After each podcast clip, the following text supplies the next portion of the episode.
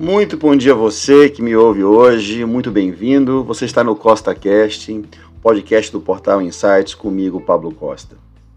Primeiramente, oi, né? Faz tempo que a gente não se fala, depois de uma pausa de quase quatro meses. É muito trabalho e esse é um, é um projeto que eu tenho comigo de levar discussões relevantes sobre o mercado de energia, sobre o setor de energia, principalmente num momento como hoje, onde a gente vive uh, um processo de transição quase que inevitável, não é? Em todo lugar você escuta discussão sobre transição energética, como vai ser, como não vai ser, quais são os prós, quais são os contras. Bom, o papo de hoje é sobre isso. E mais do que nunca, é, há diversas reflexões que a gente pode colocar junto para tentar situar a gente e poder compreender um pouco, mesmo que não é da área, quais são os aspectos relevantes quando a gente pensa em transição.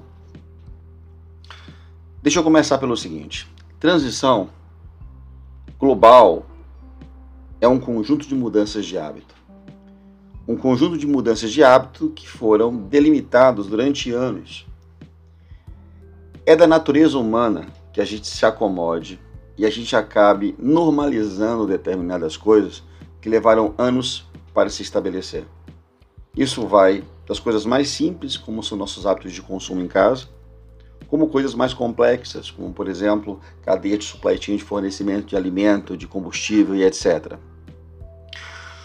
Tudo isso está interrelacionado.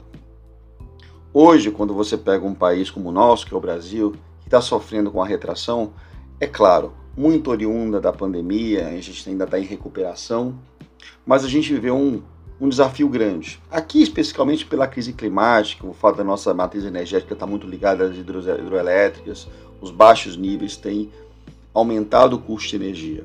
Mas esse não é um fenômeno isolado, já que, de qualquer forma, o mundo inteiro acabou sendo pressionado pela demanda enorme que passou a ser exigida, principalmente nos mercados mais emergentes, o que gerou um, um, um balanço, um balanço, um desbalanço, se vocês me permitem, e que tem ocasionado dois fenômenos que a gente já conhece bem.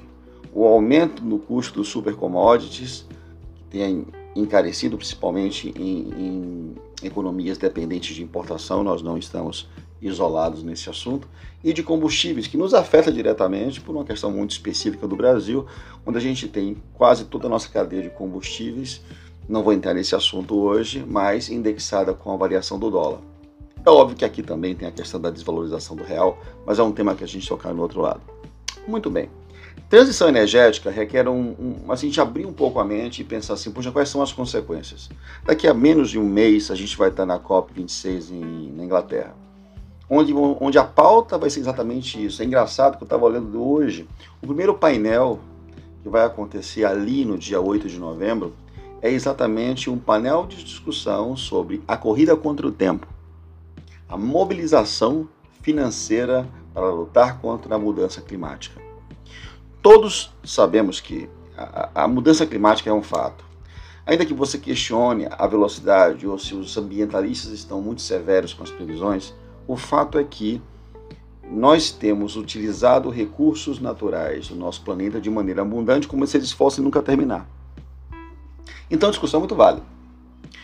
Eu acho, inclusive, que seria importante deixar claro que, que é fundamental que as pessoas tenham consciência que a mudança na questão da supply chain, de como ele se comporta, está diretamente relacionado a como as nações se relacionam com energia. E aí eu entro no nosso caso, porque a população também tem uma parcela fundamental nesse sentido. Então, é salutar a gente pensar assim: a transição vai acontecer? De fato, ela vai. Qual é o preço que a gente vai pagar? Bom, qualquer transição remete em repensar na cadeia e nossa relação com a energia. E é isso que eu chamo a atenção agora. Tem uma frase que me chamou a atenção para entender ela hoje. Net zero doesn't mean zero cost.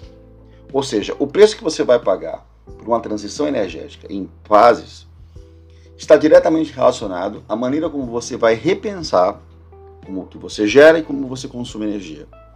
Esse para mim talvez seja a maior questão da COP. Porque não adianta a gente trocar uma coisa pela outra e achar que as coisas vão se autoacomodar. O preço que vai se pagar é caro. A pandemia exacerbou uma porção de coisas, gente. No Brasil somente, hoje o impacto é, chega a quase 18 milhões de pessoas que estão passando fome.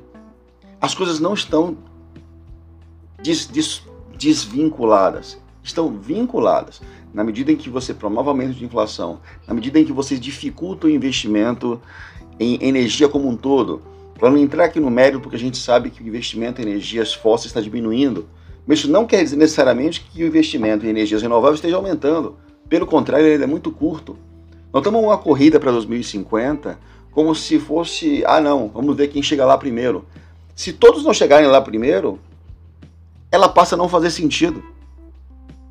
Então, me estranha uma discussão entre metas que são só apropriadas para países que já encontram uma economia desenvolvida e para os países ainda em desenvolvimento, é um X da questão. Como é que a gente faz para manter o crescimento, alimentar uma população crescente, porque a, população mundial continua crescendo até pelo menos 2040, para depois de crescer, e a demanda por energia vai ter cada vez mais abundante. Poxa, Pablo, mas será que a gente não podia fazer as duas coisas?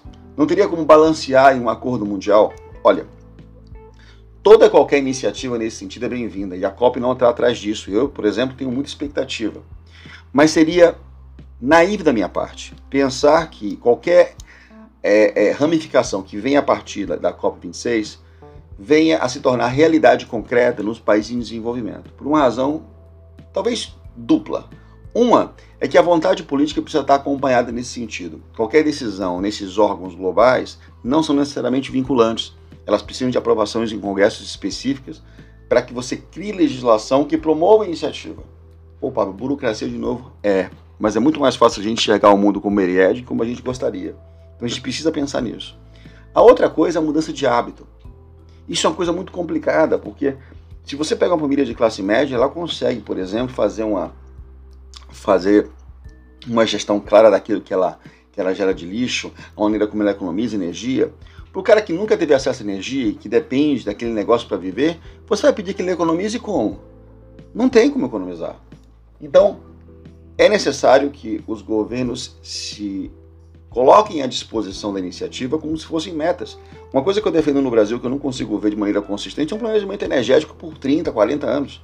Se a gente não consegue enxergar um passo adiante, não adianta considerar uma meta em 2050, imaginar que em 30 anos a gente vai mudar tudo como é, como, é, como é acontece hoje, porque não vai acontecer. Então, essa é a minha angústia quando eu penso em transição da maneira que está sendo proposta. E, e outra coisa, não adianta contra-argumentar dizendo que a gente vai usar um pretexto importante, que é olhar a maneira como a gente se relaciona com a energia como se fosse uma arma política. E ela está sendo utilizada, não somente no Brasil, mas em outros países. Advoga, advogando entre, em prol de uma pauta importante, quando na verdade o que a gente precisa de atos concretos. Isso, isso é claro, envolve as câmaras legislativas não importa em qual nação, imaginando, claro, que a nação seja, não seja uma autocracia, seja uma democracia. Mas, gente, esse, esse convite para o raciocínio conjunto entre a gente com relação à transição energética, é, é, ela tem que ser pautada em entender que é um processo irreversível, mas não pode ser um processo imposto. Pô, Pablo, mas e a urgência para que a gente tome ações? A urgência que se você vai tomar ações não pode ser um remédio pior que a crise.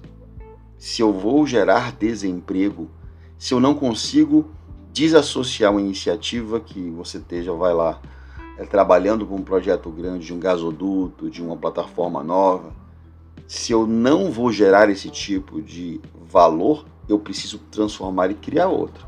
E para ontem, porque as famílias que dependem destes tipos de iniciativa não vão ficar esperando de braços cruzados até que uma oportunidade caia do céu. Gente, a gente precisa encarar as coisas como elas são. A transição energética já faz parte do nosso cotidiano. Quando é que o nosso cotidiano vai fazer parte da transição energética? É para a gente pensar e refletir, tá bom? Porque o mundo da energia é algo que vai demandar uma atenção especial, principalmente nas próximas décadas. Bom, fico por aqui hoje, nesse papo de 10 minutos. É, comentem, assinem o canal para a gente poder bater um papo. Eu prometo que vou voltar para um papo de 10 minutos todo domingo aqui para a gente possa poder discutir. Sem uma pauta definida, a gente bater um papo e trocar uma ideia. Espero que vocês gostem e curtam. Logo, logo a gente vai fazer vídeos de novo do Flash Insights e vai vir muita coisa nova por aí, tá bom? Espero encontrar tempo para poder escrever e gravar esses podcasts para vocês. Obrigado, gente, pela audiência. Um forte abraço. Se cuidem, uma semana abençoada. Vamos, vamos expandir nosso conhecimento, vamos, vamos compartilhar conhecimento junto. Um abraço, fiquem com Deus.